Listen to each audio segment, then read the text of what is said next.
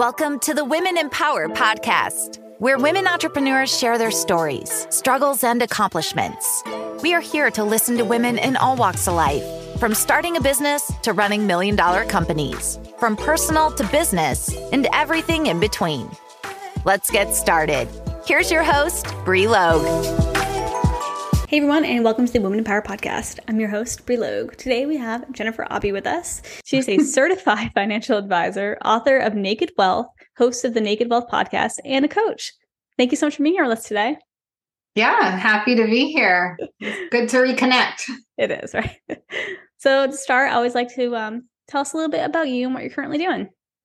All right. I am, as you mentioned, a certified financial planner. So I work with individuals uh, and couples on the, um, not on the institutional side, but on the more private, individualized side of things, um, helping people really just hit their goals. So if your goal is to start a business and you need to get your money in order. You know, I'm there to be that sounding board. If your goal is to slow down or change careers or retire altogether, whatever those dreams are, I'm a lot of people think like, oh, you sell stocks and bonds. I'm like, yeah, I do. But that's the way to get to where you're going. It's, you know, it's like, okay, well, that's part of the journey. It's not the whole picture. So I really am that point person. Like people will call me and say, All right, I'm thinking of doing this. Should I take a loan for this business transaction? Or should I use my cash I have set aside? Like, what's the right thing right now? Or I'm going to buy a car or I want to retire at this age. Which buckets of that I have, where should the income come from? And then I will work on positioning people's money. But my primary goal is, um, like I said, it's an advisor, it's a planner to help people have a real solid idea of um, what action steps need to be taken on a regular basis and to be a point person to connect to their accountant and their attorney and all the other financial professionals involved to put the puzzle together.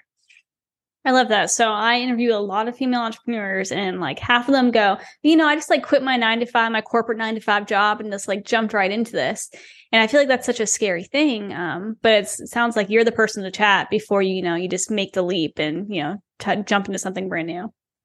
Yeah, I think it's helpful. And, and as you're going, you know, financial planning isn't a destination it's a process. And i think a lot of people get confused uh, between the difference between financial products and financial planning. And they'll say well why would i pay you when i can do it on robo advisor for free? Well the reason you pay me is because you can buy that anywhere. Just the same as you can you can go on and do your own website. You can go get your own go on legalzoom and type out your own will i suppose. But is it going to function? Is it optimized and having somebody in your corner who's works with a lot of different people and can see the curveballs that could come, the pitfalls in your plan, just to have that extra set of eyes and ears, I mean, I think is helpful in any business really to have those checks and balances. For sure, especially with your money too. I feel like um when I first met a financial advisor, he just kept talking about retirement and I was like, "Hey, that's like not my goal right now. My goal is to like, you know, get to a place where I can, you know, live off my income and be comfortable and not so much like think about long-term goals, which I think is something that you do need to plan about, but I think he just went about this total wrong way for me. And I was like, oh, I don't, I don't ever want to work with, you know, a financial person if that's how they're all going to be. But he was just like, you know, not mm-hmm. the right mm-hmm. person for me. I think that's common. Um, a lot of times I have people come to me and they're like, Well, I've been working with my father's financial advisor because my whole family does. And it's a very transactional approach. It really is why people really do think of in, uh, financial planners as stock jockeys um, because of that and as well as there's been a real big focus on retirement but my opinion is really that retirement is very different now than it was 10 years ago. People are not retiring. They're not cold turkey ending work. So it's really about your lifestyle now in 5 years in 10 years and in 30 years knowing that you're never going to nail it down. So you're making the best decisions with what you have in mind, but to completely bypass the next 20 years to think about something that's 40 years down the road, it doesn't really make a lot of sense in my mind. Not for sure. I think I was 25 and he's like, you know, when you're 65. And I was like, hey, it's like, I don't even can't even think of when I'm 30, you know, at that point in my life. And I was like, I don't know if I can even think about that. It was felt very overwhelming.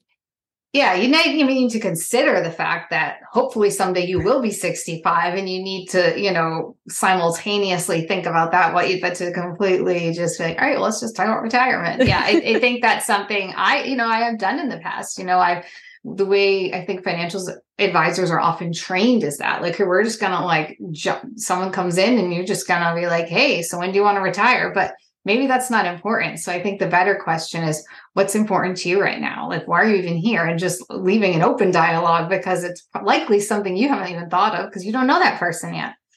Right, exactly. Love that. So let's talk a little bit about your entrepreneurial journey. How did you get into financial planning? So I was an entrepreneur prior to being a financial planner. I was in the field of special education. I spent one year actually teaching. So I had certifications in special ed. I was, you know, a certified teacher. And I thought, did it one year and said, nope, this is not for me. Um, I was going to school for technology for uh, disabilities and I decided to launch my own practice doing that. So I became a consultant I had four kids under the age of seven at the time, and special ed was not shrinking; it was growing, and then unfortunately, still uh, the numbers numbers are all constantly rising.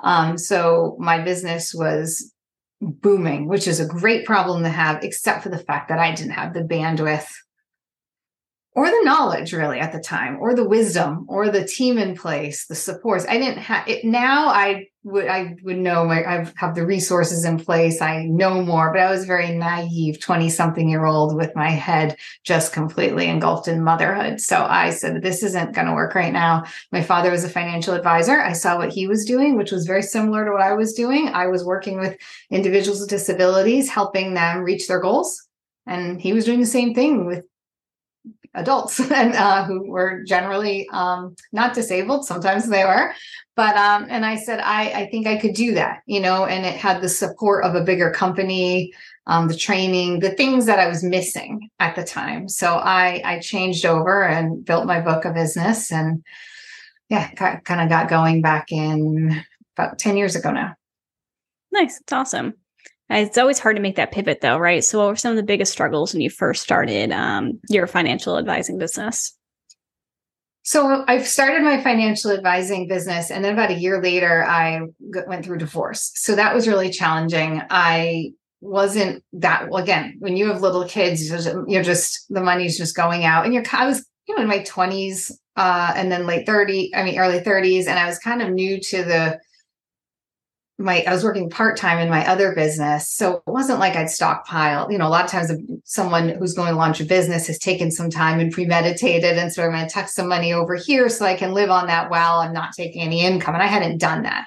Uh, fortunately, um, I did have you know some income to begin with, but not not enough. And so it was challenging because i'm a financial advisor and i'm supposed to know all about money but yet i was making choices like hey we're not going to have cable tv you're going to watch dvds the kids because we can't afford it right now. And it you just felt a bit like a fraud. So getting over that feeling of having a fraudulent existence was definitely challenging for me because you can get in your head like well, you know what business do i have telling people about money when I can't, I don't even have it all together. But, you know, it wasn't that I didn't know how to handle money. I just didn't have any money to handle. So, you know, but it also allowed me, gave me a lot of empathy um, for when I'm working with people now or speaking with people, understanding the various spectrums from very, very high net worth people and their needs, as well as right down to where they may have started or where their children may be. So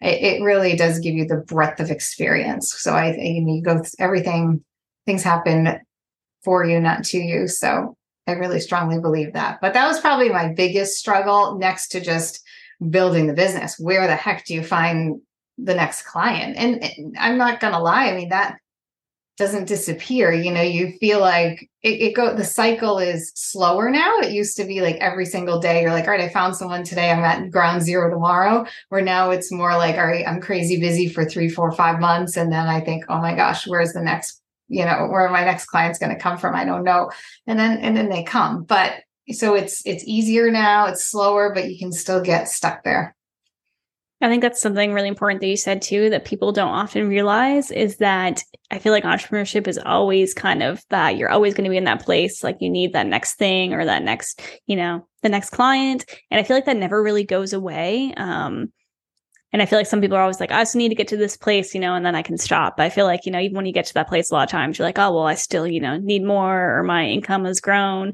but so have my expenses. Um, yeah. that that's a point that I've been contemplating a lot with a training I've been doing and really been thinking a lot about is the concept of enough. And I think it's important as entrepreneurs because you're right, that line's going to keep moving. There's the finish line is just going to keep going, going, going. So I think it is important to, you know, consider inflation, consider, you know, your future needs, paying for your kids' college, those types of things. But what amount of net worth you know, inflation adjusted is going to be enough.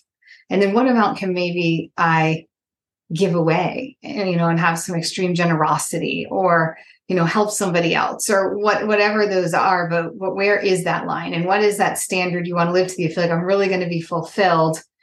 Cause yeah, I don't think if you don't identify that to some degree and it's going to be a hazy line no matter what, but it is, it's going to keep moving because you're just going to keep building your life up to the point of your your income. And as much as your income increases, your spending increases income and, and you just keep chasing the line and you never really feel like you've made it. And I think if you can somewhat identify where the line of enough is for you, knowing it might shift, but it doesn't need to go from, okay, I identified that, you know, 400,000 a year is going to be enough. And then anything above that, I'm going to give away. I'm going to you know, save up to build a, I don't know, wing in the local hospital or whatever it is that drives you and it, you know, or help my family more or whatever.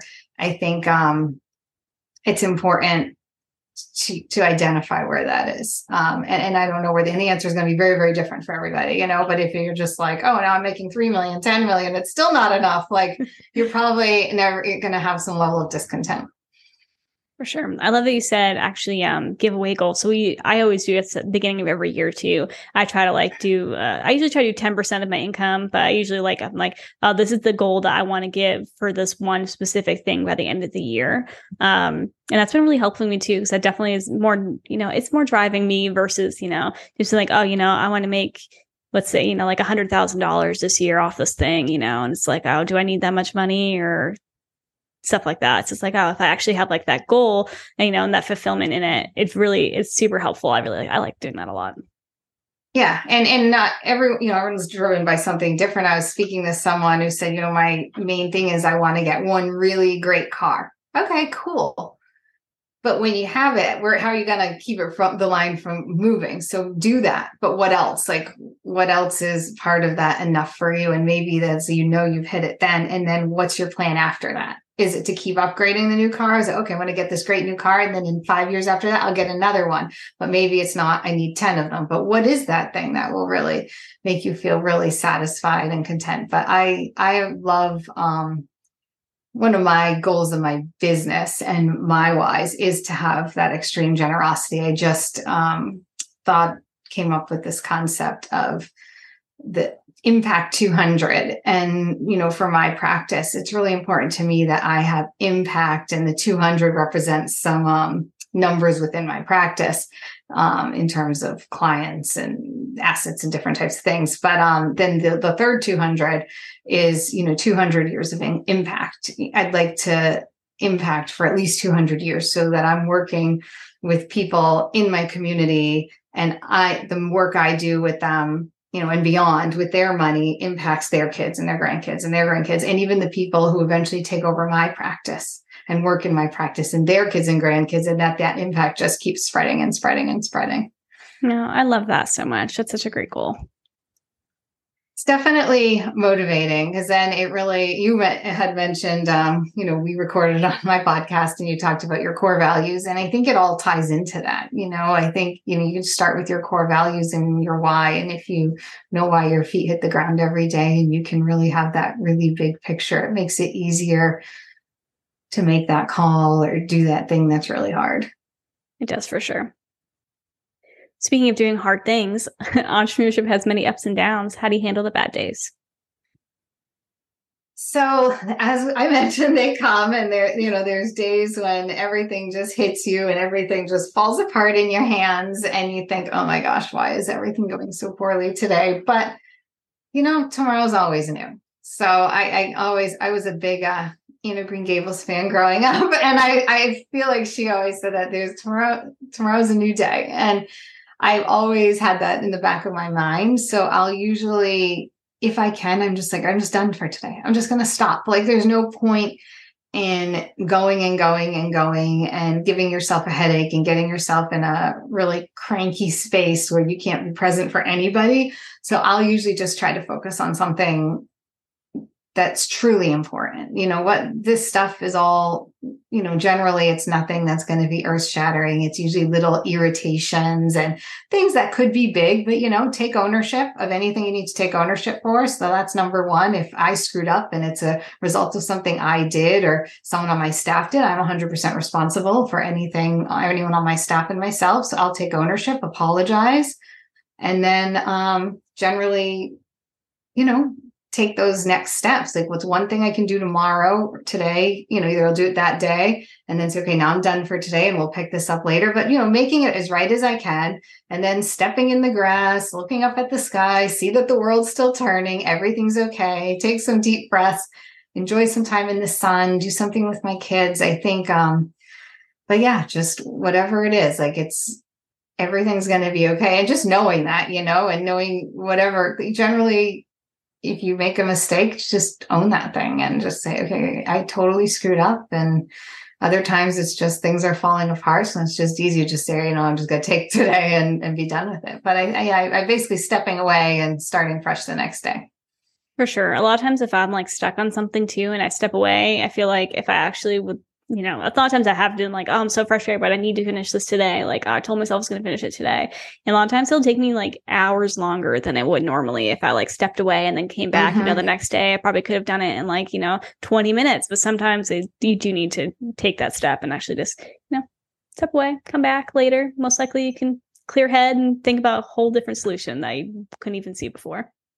Yeah, that happens to me a lot if I'm doing like some a speaking engagement or something where I'm trying to think, what am I going to say? What am I going to say? And I'll generally not plan that too far out because generally I get new inspiration as I come closer to the time.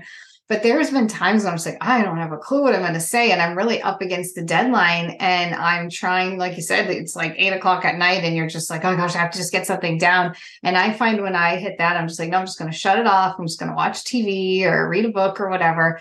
And then I'll just get up early. Like my brain works so well early in the morning and all of a sudden it just comes and I'm like, oh, that was so easy. But it's just, you got to, and you have to know your optimal times of day. Some people are night people, some people are morning people. Like when are you at your optimal state and maybe try to get that hard work done then. Exactly. Yeah. I feel like it is different for every single person. Um, I actually did a quiz a while ago. I totally forgot what I was like a doll. I remember I was a dolphin, but I don't remember what it meant or anything like that. But there's like this cool quiz online that like tells you there are different types of uh when you're most productive. I'll have to find it. Um, but it's a fun one. It's pretty cool because you're right. If you're not productive in the morning, then you shouldn't be working in the morning. If you're more productive at night, then work at night. Like it's pretty simple, but most likely you're gonna get things done a lot quicker and more effectively. Definitely. So I have one last question before we kind of wrap up. Yep. What tips do you have for women who want to start being an entrepreneur or even just start in your industry specifically? Sure. Um, well, generally speaking, I'd say, you know, know what drives you. You're fearfully and wonderfully made. We all were. And what is it inside you that makes you you? What lights you up? And if you find that thing, it's never I mean, it's cliche, but it really won't feel like work. There'll be days it feels like work. There'll be certain tasks that feels like work, but overall, you're just it, it'll continue to light you up because it's not your job; it's your mission.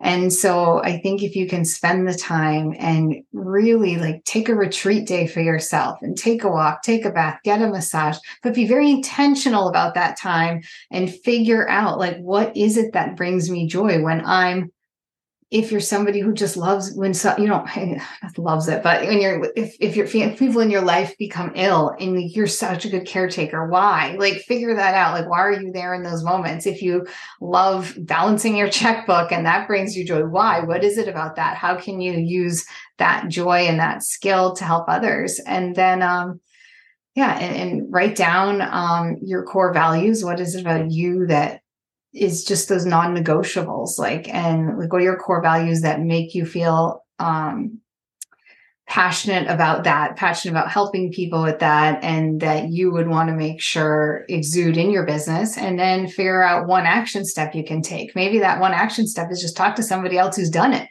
you know and do that the next day and pick one thing every day to take action towards that um, getting a business coach maybe maybe just talking to a mentor maybe it's researching online you know then maybe it's a few of those things um, but yeah i think whatever you do just progress by one inch and if you stack that every single day you'll you'll get there. Um, it, i know it seems overwhelming whatever you want and everyone starts something new you're, you have a million reasons why it's not going to work. I mean it's the money it's the time it's well i already have this job how do i make the switch to that job? It's how do I balance the time for both jobs? What happens if I just quit my job and start this and it doesn't work? I mean, the, the doubts, the fears, they're real and they're going to be there, but you need to surround yourself with um, if, that why, those core values, and the people around you who will support you in your dreams, because there's also going to be plenty of people who won't support you. So um, make sure you surround yourselves with the right people and take one action step. And I think that's the best thing.